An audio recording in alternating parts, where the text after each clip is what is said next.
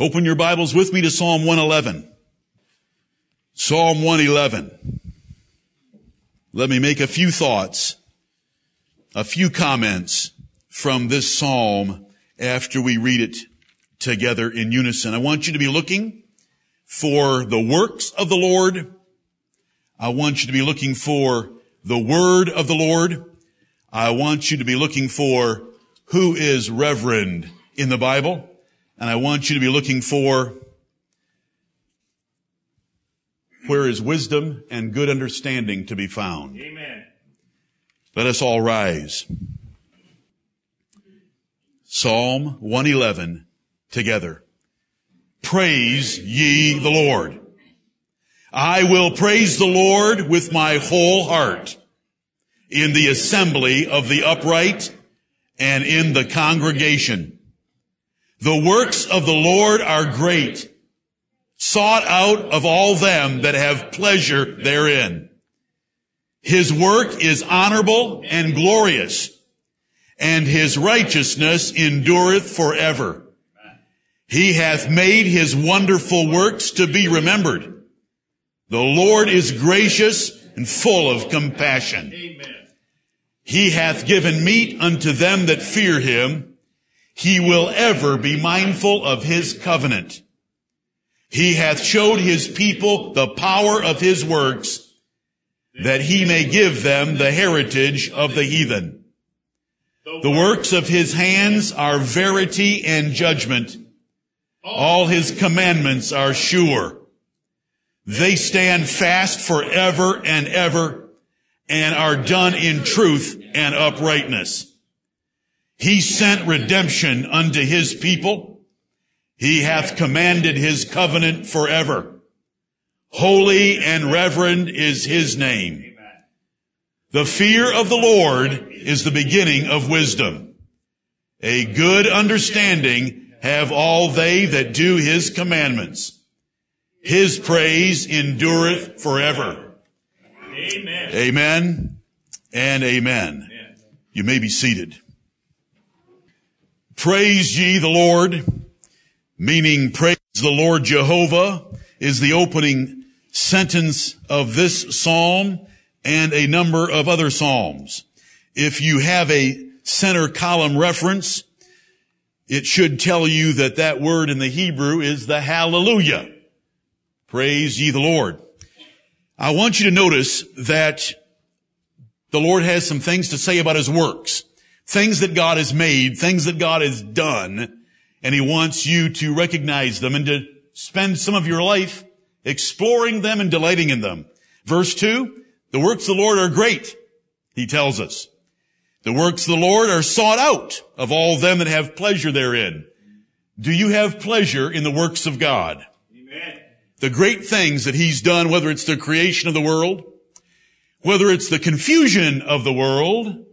Or whether it's the drowning of the world, or whether it's the saving of the world of his elect, or whether it's the burning up of this world that's coming shortly, whether it's him giving you truth as opposed to the ignorance of the rest of the world, his works are great and we should seek them out and they're contained in the pages of scripture primarily. His work is honorable and glorious. Everything God has done is honorable. It's noble, it's righteous, it's pure, it's holy, and it's glorious when you consider the power and the majesty and the wisdom that was involved in doing the things that God has done. And He's made those works to be remembered Right. which is why they're in the Bible. Never forget is something I preached to you recently, and his works are something he doesn't want us to forget. Right. He wants us to talk about them. Peter warned in 2 Peter chapter 3 that they are willingly ignorant of the flood. Right. Men don't like to think about the flood. They don't want to think about the flood because they want to satisfy their own lust and the thought that the entire world of those who were satisfying their lusts was suffocated by water is too much for them to bear. So they are willingly ignorant of it. But we remember them and he's made them to be remembered and we want to remind ourselves of them. And the Lord is gracious and full of compassion Noah found grace in the eyes of the Lord. We can rejoice at his holy judgment on the wickedness of men whose hearts were only evil continually from their youth, which is why he drowned them. And we can look at the, the wonderful work of having Noah build a boat that would protect him from rain that Noah had never seen before. We move further into this psalm. He has showed his, pow- his people the power of his works in verse 6, that he may give them the heritage of the heathen. Israel had all the encouragement that they would ever need to know that they could conquer the nations of Canaan because of what God did to Egypt and the nations of the Amorites and others on the way to Canaan. Verse 7 tells us the works of his hands are verity and judgment. Verity is another word for truth. They're true. They're righteous altogether, as Psalm 19 would tell us. But now it tells us this, all his commandments. Now we have his word. We had his works. Now we have his word. All his commandments are sure. You hear things from men, our government, a teacher, a parent, they can change next week. Right. They're not so sure. I made a mistake, kids. Or the government comes out and reverses a policy. But God's commandments are sure. They don't change. They're certain. And we should be established in the certainty of the words of truth. Verse 8, they stand fast. That means they do not move. They do not move with the times. They do not move with a new generation. They do not move with so-called scientific advances. They stand ever. They're done in truth and uprightness. They are perfect. They are right. They are good, noble, honorable, pure.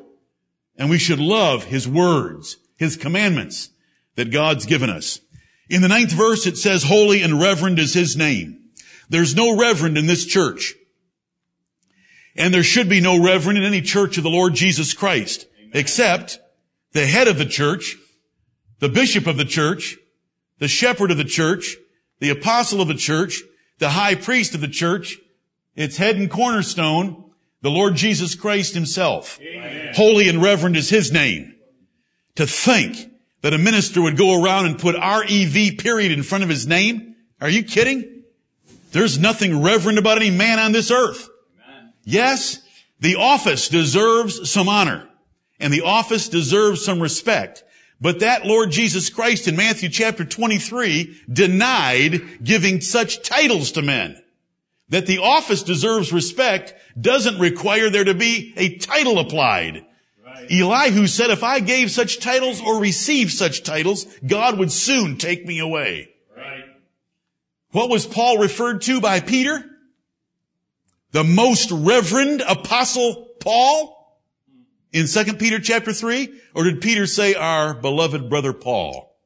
Because Jesus had told them in Matthew 23 to call one another brethren.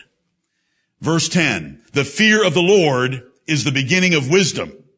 You want to be wise? Start with fearing God. That is a respectful reverence for Him and a delight to keep His commandments to please Him. If you go through life with that worldview, that philosophy, that mentality, God exists and he is a rewarder of them that diligently seek him. Right. God has revealed truth and I can know it in the pages of scripture. That is the foundation of wisdom. You will have the power of right judgment.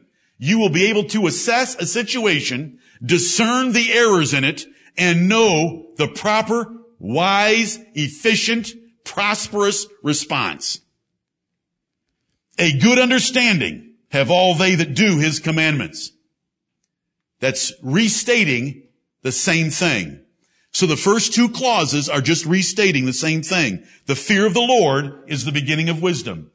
To respectfully reverence God and to obey Him is the foundation of wisdom. It will get you started in being a wise young man and a good understanding have all they that do his commandments. Because see, God's commandments are to save you from trouble and to make you prudent and prosperous in this world. He loves his children. He's given you a manual for prosperity and success. His praise endureth forever. Amen. His works, His words, His name, and the wisdom and understanding He gives. His praise endureth forever, and He deserves all our praise. May the Lord bless the reading of His word.